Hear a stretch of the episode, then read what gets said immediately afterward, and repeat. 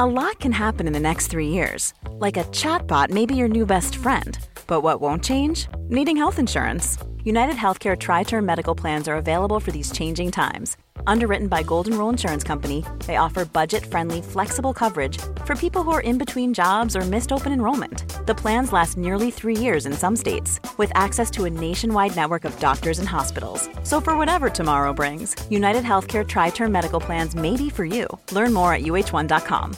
Hey, I'm Ryan Reynolds. At Mint Mobile, we like to do the opposite of what Big Wireless does. They charge you a lot, we charge you a little. So naturally, when they announced they'd be raising their prices due to inflation, we decided to deflate our prices due to not hating you. That's right. We're cutting the price of Mint Unlimited from $30 a month to just $15 a month. Give it a try at mintmobile.com slash switch. $45 upfront for three months plus taxes and fees. Promo for new customers for limited time. Unlimited more than 40 gigabytes per month. Slows. Full terms at mintmobile.com.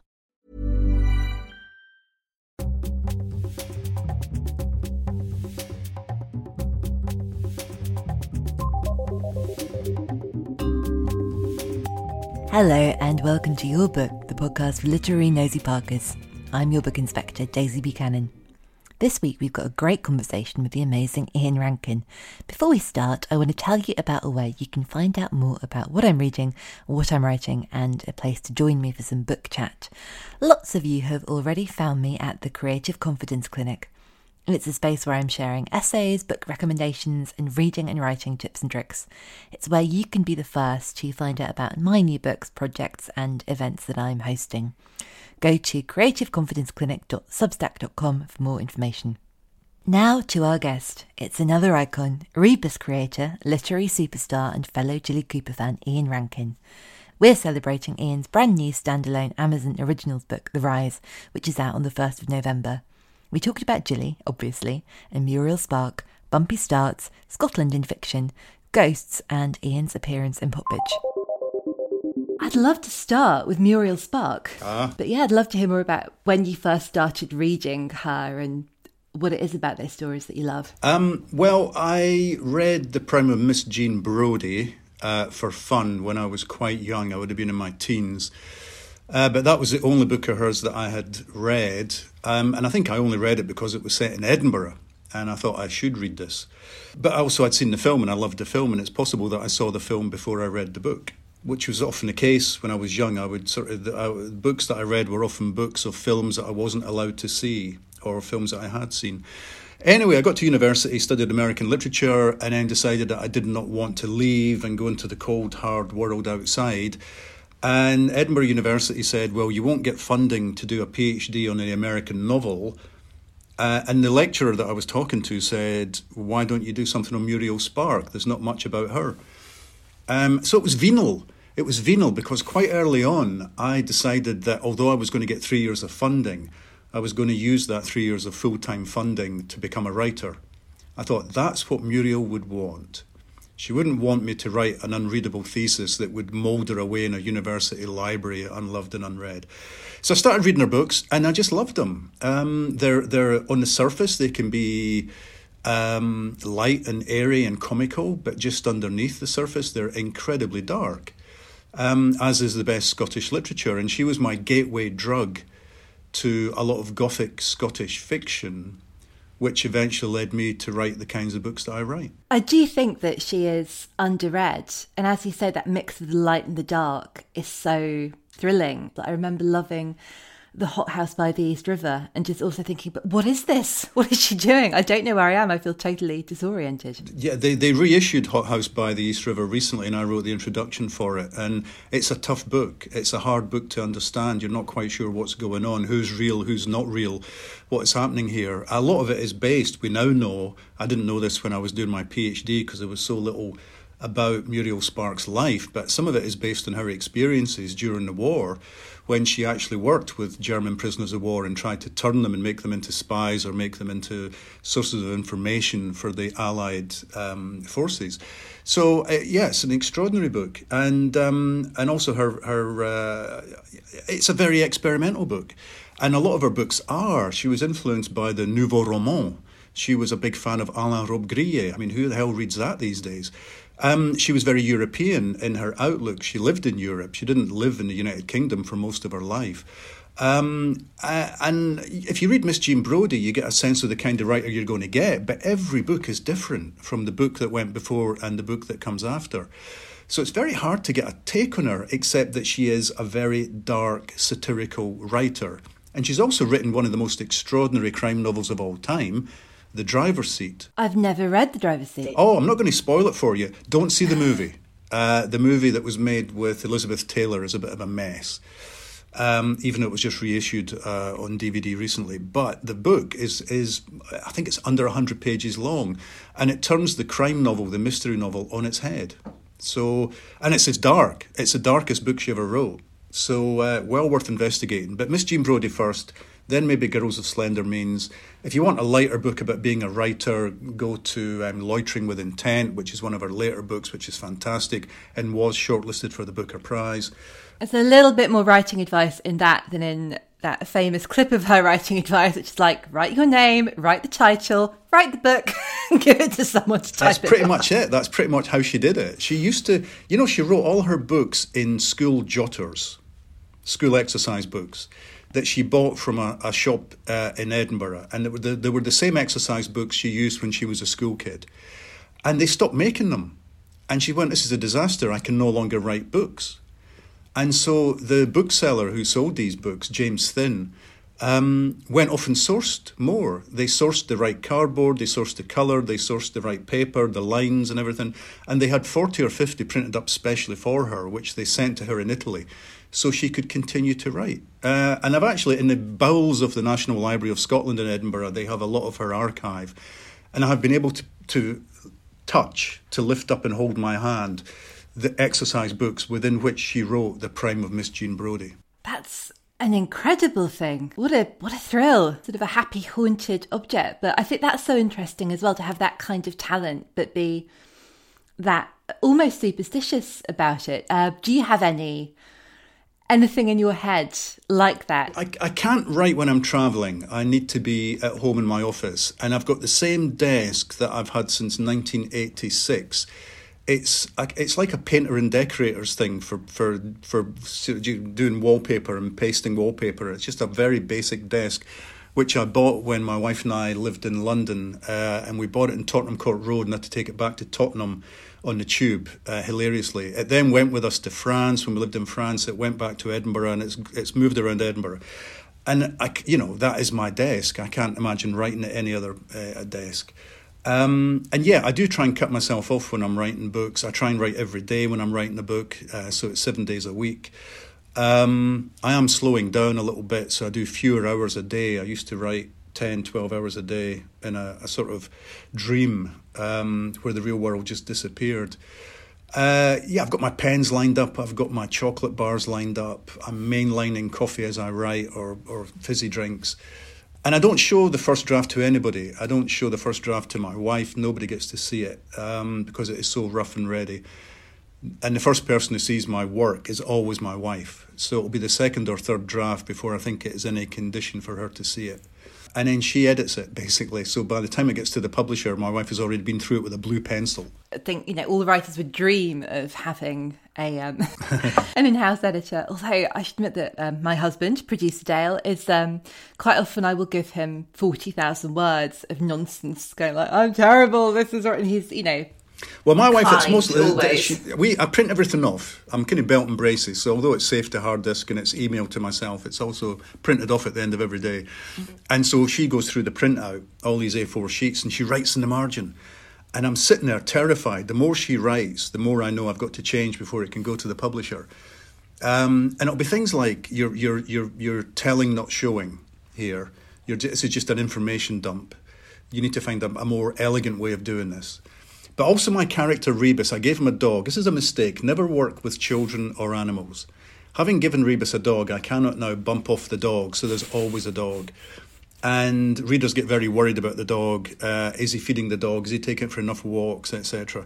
So a lot of the marginalia that my wife puts will be, hey, Rebus is going to talk to this guy. Why doesn't he take the dog with him so he can take the dog for a walk? Or Rebus has been away from home for quite a long time. When is the dog getting fed and walked? So I've made a rod for my own back, really, Daisy, by introducing an animal that, and British readers, you cannot You cannot bump off a pet. You just can't. You can kill as many people as you want in crime fiction, mm. but please don't kill an animal. I remember Jill Mansell, of all people, saying that exact same thing that the um, only regret she has about anything she's written is a story. And it was, you know, a, it was a very sad moment when the dog died. And, you know, I think the dog was sort of appropriately mourned. But yeah, she got, I think, hate mail, just like, never doing that again. Would your wife admit to having a favourite of your novels? She teases me. About? My wife teases me that her favourite of my books is my first ever book, which was never published. Um, it was a comedy set in a Scottish hotel featuring a one legged schizophrenic librarian and a child with special powers, uh, supernatural powers. And she says she loved it to bits. Anyway, she teases me. I don't know if she's got a favourite amongst the Rebus novels or not. She keeps pretty quiet on that. She reads a lot of crime fiction, so she is the ideal reader for me because she knows if I'm nicking ideas from other people or if other people are doing it better than me and I should maybe then revise. I think that's so interesting, isn't it? And I don't know where how I feel about this because I'm always reading. And when I'm writing, I reread because it's safe. It's not going to get in my head too much because I know what I'm expecting. And also, I think rereading is how I learn about technique and how, when I've loved something, what it is they've done. But and also, it's good to know what contemporary people are doing and kind of what's out there and what mm. what people want to read, I guess. But also, you know, that can get in your head. I mean, I suppose the you know the joy of Rebus is you know you've got that character and that voice and someone you know so well who's always going to kind of set the tone to a certain extent. No, I mean it's a wonderful it's a wonderful thing and it's also a curse, you know, because people expect another Rebus novel. And it can't be different. It can't be it can't suddenly be a comedy or um, it can't suddenly be set in an old folks' home etc., uh, etc. Et so you're not going to do Rebus in space? not going to, no. And Reginald oh. Hill did once do a Dalziel and Pascoe in space, which was hilarious. Um, but only as a kind of long short story, not as a full length novel. No, we're not going. Rebus doesn't even have a passport. You know, people say, "Oh, you're going to Greece on holiday. Maybe Rebus will go there." No, he doesn't have a passport. He doesn't travel. He travels as far as the pub. That's that's his that's his orbit, as it were. Um, so yeah, it's a, it's a blessing and a curse. I mean, it's lovely to have so many words, so many books to write about the the the arc of one human being's life. I mean, when we first met him, he was forty years old. He's now nearly seventy. Um, and we've watched him slow down and get illnesses and, and have to move along and retire and feel a bit useless and try and become involved in the world again and all of that. That I've enjoyed the retirement books immensely because this is about a man trying to work out if he can still make a difference in the world or if the world still notices him. Can he force the world to notice him? Um, the police force aren't interested in him anymore. They feel he should have retired and gone to Marbella or something. And he keeps sticking his nose in. Um, and he finds it harder and harder. He can't, you know, if he goes to a police cordon, he doesn't get through the cordon the way he would have done a few years ago. So that's all been really interesting. And it keeps me on my toes. It keeps me interested in him as a character. But I do think the police procedural, which is what these types of book are called, is in trouble just now. Um, partly because I think readers have decided the police are not necessarily the good guys. We've seen stories from all around the world where the police are institutionally corrupt, institutionally racist, eh, covering stuff up, etc., etc. So it's very hard to, to get readers to actually um, get on board with it, with the police officer that you are giving to them. Um, and the high concept thriller has become a thing. And as you talked about earlier, you know, books like Gone Girl, when it came out, I read it and I tore through it as a reader.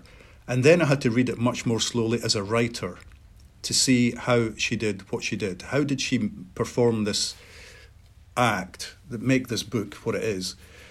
And I just and I looked at all these high concept thrillers and thought I couldn't write those. I just can't write them, and I can't write them because I don't know what a book is until I start writing it. So the idea of having a twist prepared in advance is anathema to me. When I start a book, there's usually a murder or some kind of big mystery, but I don't know who did it. I've got no idea what's going on. And as my detectives are finding out what's going on, so I'm just looking over their shoulder, also finding out what's going on. And about two thirds of the way through the first draft, there's usually a light bulb moment when I go, oh, okay, I know what's going on here. I know who did it and I know why they did it.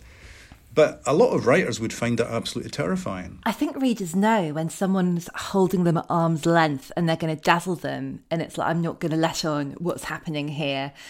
And I think sometimes that can be thrilling and delicious when, you know, whenever you read a book, whenever I read a book, I'm always, you know, happy to suspend my disbelief and be manipulated and go along with whatever is being presented to me. But I do think that thrill of, of discovery, um, it's the most reliable, unreliable narrator, I guess, isn't it? Because they're not omniscient. Mm. And you, you know, I think especially with crime, you want to feel. I think readers love those books because you want to you want to be solving alongside. Yeah, and you want you want a strong central character, which I've got with Rebus, quite charismatic, certainly much more charismatic than his creator. Um, and then you've got the city of Edinburgh, which itself is an extraordinary character. Um, and Edinburgh just seems to me to be perfectly suited for crime fiction because it's a city that on the surface seems very orderly and controlled and rational. But scratch the surface and you find a much darker place where terrible things can be happening and sometimes are happening. So it's that Jekyll and Hyde, which every city has. Um, but Edinburgh just seems to have it in spades uh, because it is the city of Jekyll and Hyde. It's the city of Robert Louis Stevenson. Um, and I've got an inkling that the first draft of Jekyll and Hyde, which his wife persuaded him to burn, I think it might have even been set in Edinburgh. And she thought it was too close to Robert Louis Stevenson's own story that she that he was persuaded to move the action to London to disguise how much of an Edinburgh book it actually was. But in moving the action to London or in setting it in London, it was partly based on a real character. Um, Hunter, there's a Hunterian museum in London, which is named after the guy uh, who was a physician and lived in a lovely house where Leicester Square now is. And his wife would be in, would be bringing along Joseph Haydn for a dinner party or for a tea party. But at the back of the house was the laboratory, where Dr. Hunter experimented on corpses and uh, uh, and tried experiments. And if you go to the Hunterian Museum in Blooms, uh, where is it? Somewhere, somewhere in London, uh, you'll find some of these experiments that he did. He was fascinated by science, but that took him into some very dark places, including consorting with body snatchers. Um, and so there's a lot of that that's actually happening in Jekyll and Hyde. But it's also, I mean, it's an early book about good and evil. It's why do human beings do terrible things? And the answer in that case is through ingesting drugs. Um, and Stevenson himself was taking some pretty heavy drugs at the time because he had a lot of illnesses. And the drugs he was taking, atropine, I think it was, were giving him nightmares. And he said the story came to him in a nightmare. Um, but his wife didn't like it. Fanny, she was no, this is this is this isn't right. And so she went out of the room, came back, and he said, "I've chucked it on the fire," and there it was, burning merrily away. So if I could introduce anybody to a dinner party, you know, I would I would have Robert Louis Stevenson there, and I would say to him, "What was the first draft? Tell me the first draft, and did you really burn it, or did you hide it somewhere?" And, and, it's still did, waiting. Did their marriage survive that? Because I imagine strong, she was a very strong character. Their marriage survived that. I was thinking about how you know, other than Rebus, how little I know sort of fictional Edinburgh. But I'm reading a book at the moment that's set in Edinburgh, and I think it's out in October. It's called Hazardous Spirits by Anbara Salam, and it's set in the world of sort of mediums and spiritualism. And it's um, the heroine, her husband, who grew up in a children's home, and she's sort of her family think, you know, she's married beneath herself, but also the family have had financial disasters and they they've lost their sort of genteel, you know, upper middle standing. Um, and her husband can starts to kind of connect with the spirit world and go on like the medium circuit and you know, sort of bringing shame upon the family by association, but also she's now in this sort of very glamorous kind of Evelyn Waugh, Vile Bodies esque, you know, the sort of the salons and the parties, which is um, great fun. But yeah, I love the way she's written about that period of time, thinking about, you know, the laboratories and what people were trying to understand about science and how the world worked kind of around the turn of the century when we had so little information and there was such a, an overlap between kind of science and I guess, you know, magic and the occult and the unexplained. Well, that kind of brings us back to Muriel Spark, because one of her early books, I think it was The Bachelors, is about a guy who, who says he can contact the spirit world, I think set in immediately post war London. Um, and of course, he's a charlatan. Um, but also brings us to um, Arthur Conan Doyle, um, Scotland's most famous crime writer and always will be. Um, because he was uh, he was interested in in the spirit world. Um, he believed in fairies at the bottom of the garden. When these photographs emerged that turned out to be a hoax, he believed in it. Uh, and he had mediums trying to contact his son who died, I think, in the Boer War. Um, and he fell out with his best friend, Harry Houdini, because Harry Houdini, a rationalist, said, Look, this is nonsense. I can't believe you're being taken in by this. But but Conan Doyle was taken in by it. I mean, he believed in the, in the spirit world, um, I think, to the end of his days. Uh, and I mean, absolutely fascinating. So you get that circularity. And in Scottish fiction, it touches on the spirit world. It touches on not only mediums and the occult, uh, but ghosts. A lot of ghost, great ghost stories, a lot of creepy things happening. Um, uh, and the Gothic. I mean, there's a lot of the the kind of history of the Scottish novel is the history of the Gothic, because even before Jekyll and Hyde, there was a book called Memoirs and Confessions of a Justified Sinner by James Hogg in which a young religious zealot is persuaded by a charismatic stranger that he is going to go to heaven, whatever he does on earth. Therefore, why doesn't he start a killing spree? So it's one of the first ever serial killer novels, and we're never sure if the charismatic stranger is real, a psychopath, a devil, or a figment of a, a, a young man's imagination. Let's talk about Conan Doyle because I've read interviews where you've talked about how inspiring you found those novels and how much they've meant to you as a you know for all of your reading life? Well you know what? I mean i didn't read much fiction. I didn't, certainly didn't read much crime fiction in my early years but i did watch a lot of tv and films and it was probably the tv sherlock holmes that grabbed me before anything else did uh, and the various comic books whenever there was a sherlock holmes type story in a comic book everybody who comes after sherlock holmes is is is, is enthralled to sherlock holmes in some ways the perfect detective, the ideal detective, someone who is always going to get the the answers you're looking for, um, someone who's cleverer than everybody else around them, and a character who is malleable. I mean, he keeps being reinvented, even setting the stories in the present day in Sherlock on TV. Um, and yeah, we, we keep circling around this character of the detective as a, a force for good, but also a damaged individual. Um, he's charismatic, but he is damaged. I also wanted to ask you about A Clockwork Orange, and I think it was in The Guardian where you said that there were lots of kind of you know exciting sort of pulpy thrillers doing the rounds at school and when you got hold of a clockwork orange you thought this is different yep a clockwork orange the paperback a friend of mine at school his big brother's edition got passed around and i still got it because he loaned it to me and I kept it. I didn't give it back.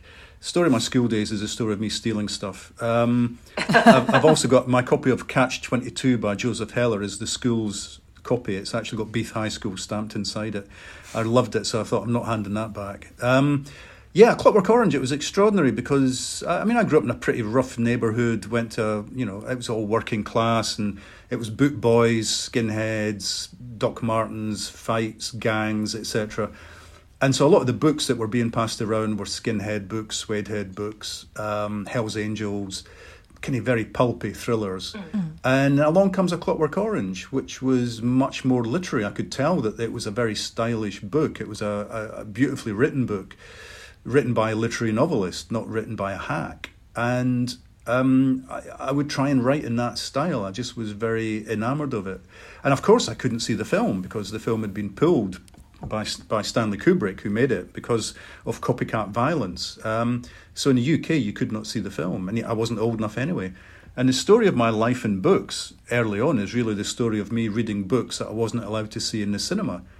So it was A Godfather and One Flew Over the Cuckoo's Nest and French Connection and The Exorcist um, and A Clockwork Orange.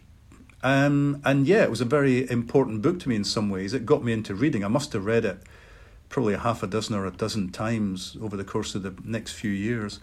Uh, and it got me starting to write. I was trying to write little short stories, little squibs that were in the style of Anthony Burgess. I think it's interesting that we talk about how, you know, that's how sort of visual artists get started, that, you know, people learn how to how to paint by imitating the great painters. And you know, there's lots of pressure on writers to find their own voice, but I think you only do that by loving someone else's voice and trying to understand and trying to copy what that is. Yep, I think I think that's absolutely true. And uh, every writer that I've read, I've probably stolen from something from them at some point. I mean, Muriel Spark again, in Loitering with Intent, her great novel about becoming a writer, says that writers, you know, we, we just loiter with intent and, and loitering we're watching you and we're going to steal your soul. We're going to steal your lines or your characteristics your your little facial tics or your dress sense or whatever. Um, and any stories you tell us or any stories we overhear you telling we're going to steal those as well. Um, we're magpies. What can i tell you? Um, and so yeah the early books you know if, if i read ts eliot at school i would go away and try and write a poem in the style of ts eliot. Song lyrics i tried writing song lyrics in the style of bands i, I liked. Um, terrible prog rock lyrics for bands that didn't exist. Well, they existed only in my head and on paper. Um, and all of it was just part of trying to become. I didn't have any role models. There were no writers in my in my uh, community. I wasn't introduced to any writers or knew any writers, and I had absolutely no idea how you would go about trying to get published.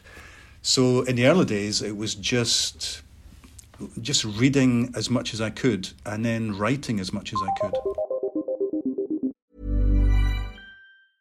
Ready to pop the question? The jewelers at BlueNile.com have got sparkle down to a science with beautiful lab grown diamonds worthy of your most brilliant moments. Their lab grown diamonds are independently graded and guaranteed identical to natural diamonds, and they're ready to ship to your door. Go to Bluenile.com and use promo code LISTEN to get $50 off your purchase of $500 or more. That's code LISTEN at Bluenile.com for $50 off. Bluenile.com code LISTEN. Burrow's Furniture is built for the way you live.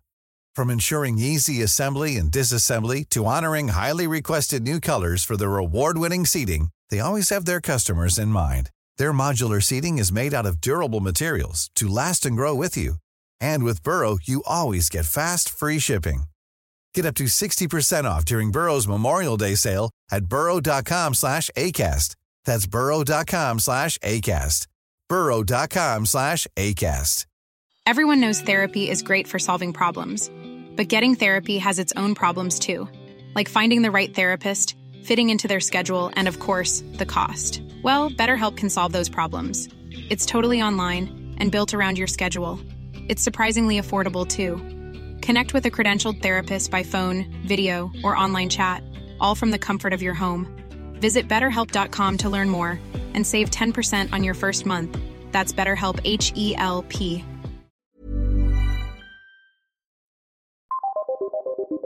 We'll be back with Ian soon, but now it's time for my Steal of the Week.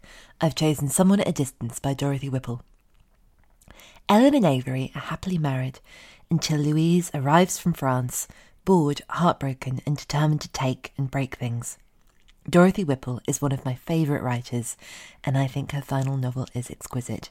It's a subtly devastating examination of marriage, class, and family. It's powerful, but never overwrought and completely gripping.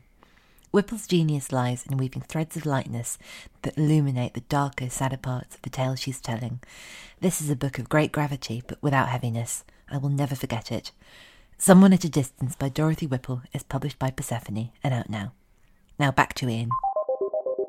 Am I right in thinking that you did have a um, a first novel very early on when were you 19 was it like right right when you were at university and studying that you were published as a as a younger man? Yeah, I mean, uh, I was doing a PhD on Muriel Spark, which gave me three years of funding, and I'd already had um, a tiny little bit of success with some poems and some short stories. BBC Radio 4 used to have two short stories a day, one morning story, one afternoon story, and they took three or four of mine, I think, and that was a big boost to my ego to think that I was writing something that people actually were interested in and thought was good. And then I thought, okay, I've got these three years. Instead of doing my PhD, why don't I just use this time to try and write books? So I wrote three books in three years. Um, the first one was never published, Summer Rites, uh, my comedy, which my wife thinks is my best book. Then I wrote a book called The Flood, which was accepted by a very small independent publisher in Edinburgh. And that publication got me an agent, and the agent said, So what else are you working on? I went, Well, I've got this book about a cop in Edinburgh called Rebus, um, which is my kind of homage to Jekyll and Hyde by updating the themes of Jekyll and Hyde to contemporary Edinburgh. And that book was taken by a London publisher, Bodley Head, um, and that was it. And you know, by then I'd left university, uh, was married, and was living in London, scratching a living.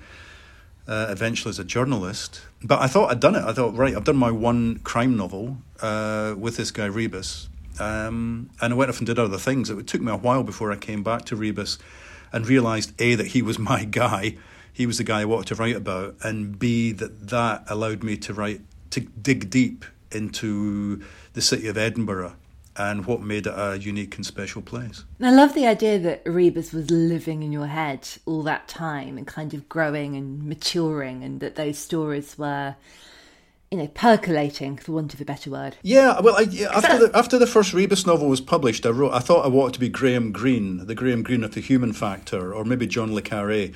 So I wrote a spy novel called Watchman, which didn't sell many copies. Then I thought, well, I need to make a living, so I better write a big, fat airport thriller, a techno thriller, and that was a book called West Wind, and that didn't sell many copies. And I think my editor scratching his head, saying, "Looky, and I like that guy Rebus. Why don't you do another one of those?" And that was that was the the beginning of me writing a series. I didn't realize I was going to write a series until my editor said, "Nothing else you've done has has, has made any impact at all. Let's go back to the." Let's go back to Rebus and see if we can make him work. I loved the story in Popbitch about the the Rebus walking tour and the um, the many fans going into the pub. I don't. This might. I hope this is true. I think Popbitch more accurate than most of the media. And you very politely sort of held the door for all these kind of you know Rebus Rankin super fans who. I think you know smiled and nodded, but that was I don't think they, they knew they were in the presence of greatness. Well, I mean, yeah, most people who I mean, re, early on in the series, Rebus worked in a fictional police station and drank in fictional bars, etc., etc. But people in Edinburgh knew where I was talking about. I thought, well, why don't I make Edinburgh work for me, the real city? So I'll, I'll move him into a real police station and I'll, I'll start mentioning the actual bars that he drinks in. And the Oxford Bar was where I drank as a student, so I thought, and it was full of cops. When I was a student in the 80s, it was full of politicians, journalists, and cops. It was perfect.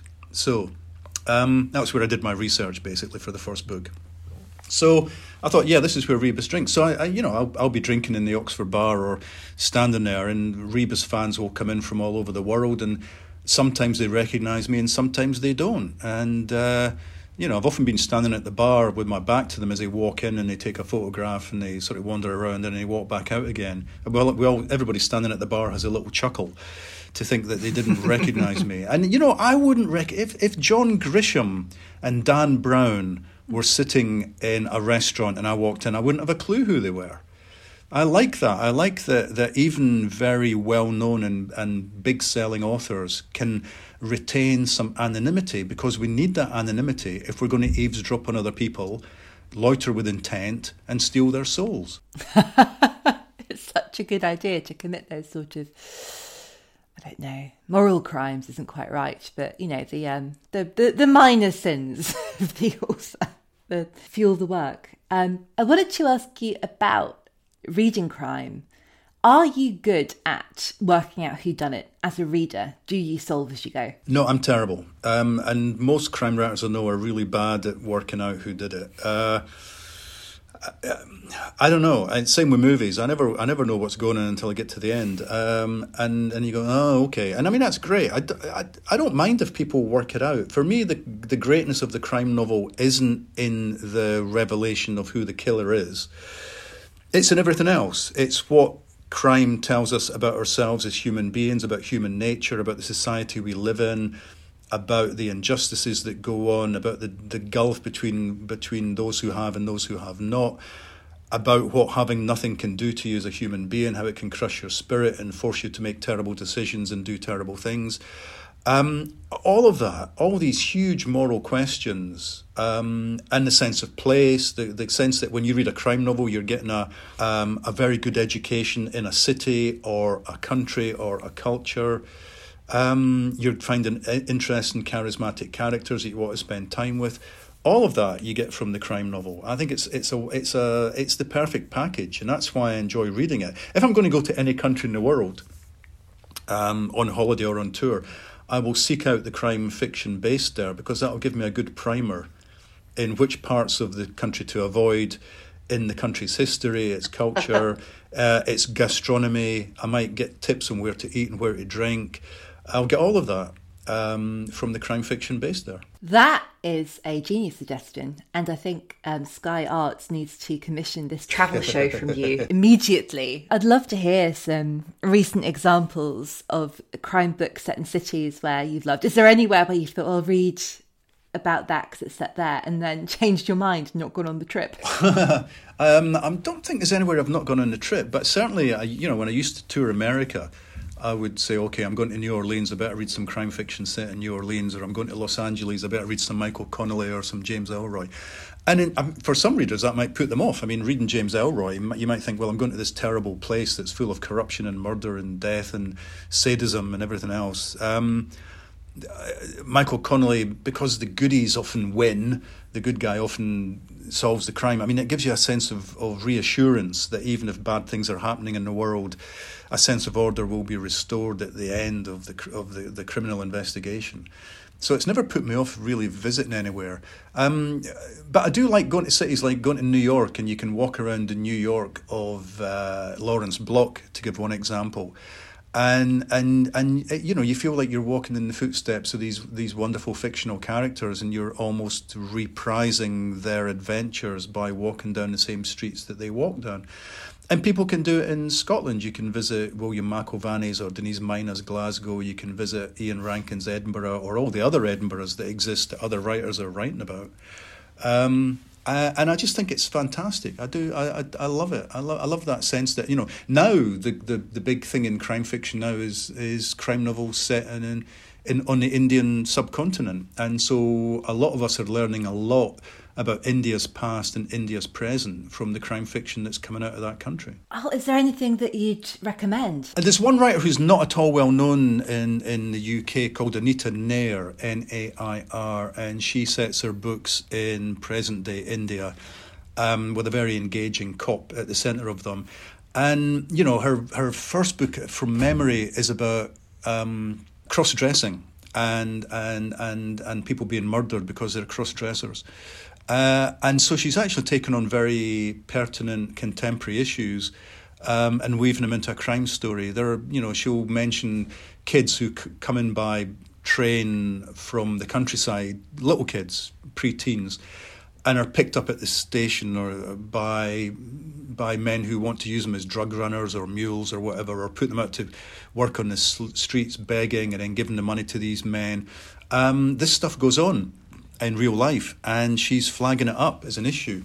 So they're very they're very issues driven books, and I really like them. So Anita Nair is someone who should should be better known in the UK, and I don't even think she's got a UK publisher. Because I was thinking about you know what you were saying about those playground books and A Clockwork Orange, and and you know not being able to see certain films, and that the sense of scarcity and being really excited and having that anticipation, and it taking a little while to be able to get hold of the thing you want to read. And, you know, maybe that's a great way to recreate that, sort of look for these authors who, you know, deserve a wider audience and maybe don't have one here. And that, you know, you've got to do that extra bit of work to track them down. Yeah, and I mean, thanks to the internet, that's easier than it used to be. Mm. I, I, remember when I was at university, if I walked, there were there were sort of stories, short stories written by Thomas Pynchon, who was one of my favourite writers, and they hadn't been collected into book form, so I had to sort of scour America, write letters to people in America and say, look, can you see if you can find a copy of this magazine anywhere from 1961 that Thomas Pynchon had a short story published in and maybe photocopy it and send it to me. It was that kind of thing you had to do. Um, so you were becoming a detective yourself. But now with the internet, of course, you can just tap in contemporary Ghanaian crime fiction, contemporary Sri Lankan crime fiction, and immediately you'll get a list of names coming up, uh, and you can have a look at them and decide who you might want to read. Yeah, that's how you you get to know other places. You know, what are their what are they buying to read at the airport? It's not all. It can't all be lessons in chemistry the world over. No, well, no. Um, you know, to wave a flag for crime fiction, uh, literature in translation, the UK um, were very lazy um, until fairly recently. We just wanted to read writers who were writing in English. Um, and crime fiction broke those barriers down. People like Stieg Larsson, um, Henning Mankell. It was the it was the crime writers from Scandinavia and elsewhere. We wanted to read their books, And pu- when publishers realised that these books could be Jo Nesbø, when they realised these books could be big sellers, they started to look for the next big Jo Nesbø or the next Henning Mankell. Um, and they started looking at different countries to see what, what, you know. We've done Scandinavia now. We've translated a lot of the writers from there. Where have we not translated books from?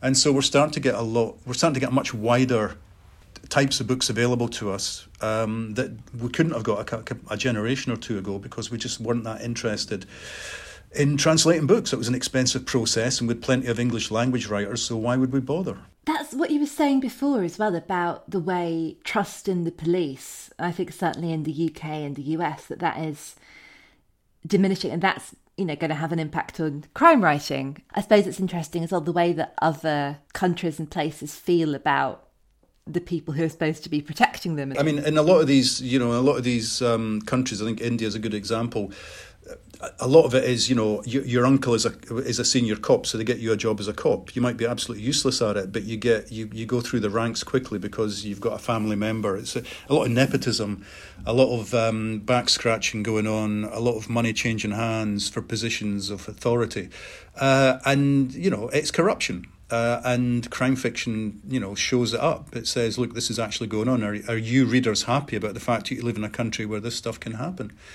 Um, and I think books, crime novels, are starting to take on board things like Black Lives Matter um, and and cover ups in the Met, the Metropolitan Police in London, um, and officers that are have for years been getting away with sexual assaults and other terrible crimes because their mates in the police were backing them up and covering up for them. This is all not only coming to light in the real world, but is being used by crime writers um, to make the point that we, the public, should be horrified by this, and what can we do about it? Um, so yeah, I think I think crime fiction, at its heart, is a is a is a political medium, um, uh, and that again attracted me in the early days. The, you know the fact that Edinburgh was a city of great wealth and great poverty and had huge drug problem and an HIV problem in the 1980s. I thought if I want to talk about these issues, um, the crime novel allows me to do. it. A detective is the perfect character because a detective can move easily between the haves and the have nots, between the overworld and the underworld, between the CEOs and the politicians and the disenfranchised. One character, a detective, allows you to move between all these strata and talk about them. And talk them and have a reason to ask them a lot of questions. Yeah, and those questions um, will have to be answered you know, if you're a journalist, people don't need to answer your questions. If you're a cop, people mm. need to answer your questions. I would love to ask you about because um, I know you know you have um, you've written for screen and uh, books have been adapted, and that your own relationship with reading has often been seeking out the stories because you wanted to see the the movie and you know you couldn't for whatever reason. Are there ever things that you've tried to kind of to make work for screen that haven't worked out or ways that stories have evolved that have surprised you? Oh, all the time. Um, I spent months with a friend of mine who's a screenwriter. We sat in an office and tried to get a film script done of Confessions of a Justified Sinner, a novel by James Hogg about a Scottish zealot serial killer. And and we thought we'd got something that worked, and off it went to Cannes, and you know the script went to Cannes, and we had a producer, etc., etc and we just couldn't get the funding, we couldn't get it off the ground. So that was months and months wasted. The thing I've realised is that if I can either spend months and years that might be wasted trying to do screenplays and things that never get made, or I can use that time to write novels, which almost certainly will get published. Um, so I've kind of fallen back on, on the novel again. But I do like stretching myself, and to do that, I, I sometimes do take on a stage play, for example. Um, and just see because it makes you think about narrative in a different way and makes you think yeah. about the presentation of character in a different way. And so when Amazon came to me uh, for for for the rise, uh, you know, they said, look, it's going to have to be short. It's got to be read in one sitting. And I thought, you know, I've got this this idea that I had for a, for a film uh, about this high rise block in London and there's a murder of a concierge and. I just thought maybe that's it. Maybe this is a way to to to make that story work. And so that was a story that had been at the back of my mind that I thought I was going to use in one medium, but suddenly another medium presented itself, um, and I was able to, to to get into it, and it was so it was it was thrilling. Um, and so yeah, I mean, I've done opera librettos and I've done uh, song lyrics. Uh, anything that makes me think about storytelling in a different way is good for the brain. I think so. That it is just that you know reconfiguring and that angle change. You know, something that is a, a short story or a shorter novel can be adapted really well, but anything very, very dense is a much trickier proposition. Um, I just saw the stage play of A Little Life, a novel I really, really loved. Um, I didn't enjoy the stage play at all. I mean, enjoy is probably the wrong word for that book and that experience, but um, I was really, really surprised by a lot of the creative decisions made in terms of the, the parts of the book they chose to sort of to put on stage. Yeah, this is this is why on television a lot of the best crime shows in the history of television have been specifically written for the screen rather than adapted mm. from novels. Uh, the Sweeney and stuff like that, and uh, Kojak. I mean, you know, Columbo, whatever. There's lots of them. Uh, Minder, um, Prime Suspect. Uh, Life on Mars. These were not adapted. These were written specifically for the screen.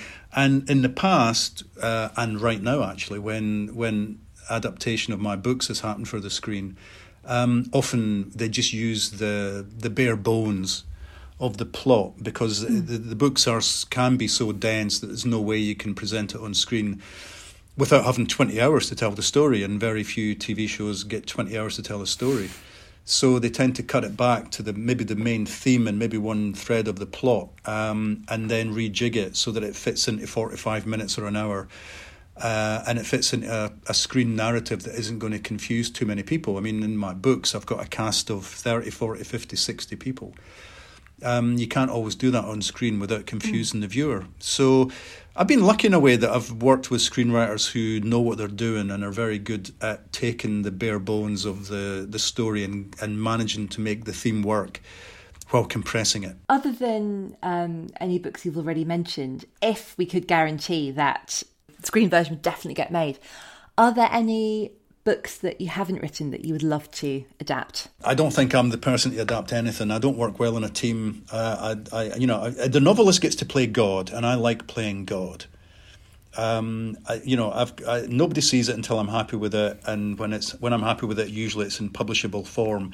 When you're working on a screenplay, the director, the producer, the money people, your co-writers, the actors, everybody might want a say in it. You're a very small cog in a very big machine.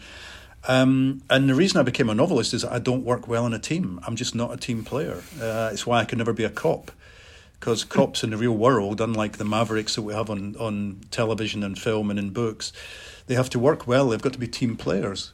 Um, and they've got to get used to being a small cog in a very big machine. And they've got to get used to the fact that they may start an investigation but may not be around at the end of the investigation when justice is done, and justice may not be done at all. So, yeah, for all those reasons, I think I would be terrible at adapting anything. But I'm very pleased that one of my favourite writers, Alasdair Gray, is finally, finally getting his work adapted for the screen and it's had a rave review at Cannes or Venice. I think it's a Venice Film Festival. Um, Poor Things, which is a novel of his that I would have said was unfilmable uh, has been made into a film and it's been made hugely successfully into a film. So I'm really looking forward to seeing that. Sadly, Alasdair died a couple of years ago, so he's not going to be around to see it. If any film could get made, I would love Alasdair Gray's Lanark, the, the great 20th century Scottish novel after Miss Jean Brodie. Um, I would love that to be made into a film, but again, it's probably unfilmable. Well, you know, now now it's starting. I didn't know that's um, that's really exciting. I don't think I've read any Alasdair Gray, but I've definitely um, seen. I think we've got Lanark in the house somewhere, which I will definitely read now, and hope that someone has the imagination and the ambition to make it. But I think that's so interesting about the. I think being a team player is the greatest lie on everyone's CV. The you know the first falsehood you'd say in a job interview. And I suppose, you know, another, the joy of crime fiction is that everyone gets to kind of indulge in that fantasy that they, they could be. It's seeing a team most of the time working very, very well and doing what they're set out to do with, you know, at any when that doesn't work out, it's an essential part of the story. Yeah, what the crime novel does is, if it's about a, if it's about a cop, what it tends to try and do is say to you, look, there is a team here, just just behind that door there's a huge team working away, but we're just going to follow these one or two people, these one or two detectives. Um, and I'll persuade you, as an author, I will persuade you, the reader, that there's an awful lot of other stuff going on. But we're just going to focus on these one or two people, and they will be there at the beginning of the investigation, and they will be there at the end of the investigation. Unlike a real, uh, unlike a real um, criminal inquiry, which can go on for months, if not years. Uh, so yeah, that's one of the kind of secrets of writing good crime fiction is to try and persuade you that there's an awful lot going on that we're just not going to show you. Before we go, um, I have many questions about many questions about crime that I'd love to um, ask you. Still, I could talk to you for hours about that, but I would love to know about the books on your pile or anything that you're excited about reading or looking forward to making time for? Uh, I've just finished reading John Niven's book, Oh Brother, about his brother, um, uh, a troubled soul who committed suicide. Um, it's very moving, very funny. It's uh, John is a very funny writer, and he can't help being funny. So, although it's a, a powerful and a dark story, he does inject a lot of humour into it, and it's a great book. It's a real departure for him. He's known for his kind of scabrous, dark, satirical novels, and this is a very personal book. And yesterday I finished reading Jilly Cooper's new book, um, Tackle, which is published, I think, in November um, which is about football. I'm a huge people are go, go what you what? I'm a huge Jilly Cooper fan. I'm a fanboy. I wasn't expecting you to say that, but I've just read Tackle and I had a fine old time. It Come on, Rupert, Rupert Campbell Black is back. He's bought a football team. They're in the lower leagues. He brings them to glory and everything else. Stuff happens. There's murder. There's intrigue. There's a lot of romping. Uh, it's every, a lot of puns. It's a, it's everything you would expect from a great Jilly Cooper novel, and I think she's got her mojo back. Thinking as well when we were talking earlier, I think Jilly is the only writer in the world who can get away with the demise of beloved dogs. Oh, that's true. Yeah, yeah, yeah. I mean, they, don't die violent deaths, but she's got horses that, that die, you know, and and uh, and dogs that die. I mean, she's a she's a she's a real animal person in real life, um, and uh, I think that comes across in the book. So, although yes, death is of course a natural part of the cycle. Um, she's very good at writing about it because she feels it. She feels mm. the death of animals really personally. Wasn't expecting that, but I'm so delighted to hear it. The other thing about Jilly is every time I say something nice about her in an interview, she sends me a present. So. Oh yes, so maybe um, make sure that she she hears this. we'll both get a bit of Jilly mail. I'm going to cross my fingers for that. Um, it's been an absolute pleasure. Thank you so much for coming on the podcast. Lovely. Well, it was lovely talking to you, Daisy, as well. Huge thanks to Ian. The Rise is out on the 1st of November from Amazon Originals as an ebook and an audiobook. You're Booked is produced by Dale Shaw for New Alaska and created by Dale Shaw and me, Daisy Buchanan. To see all the books Ian mentioned, go to acast.com slash booked, and you can shop a selection on our page at bookshop.org. Find us and follow us on social media at YBooked, and if you're feeling especially generous, we would hugely appreciate a five star review. As well as helping us, you could be helping a new listener find the podcast and their new favourite book. But now I'll leave you with this from Deborah Levy. Be sure to enjoy language, experiment with ways of talking, be exuberant even when you don't feel like it, because language can make your world a better place to live. See you next time.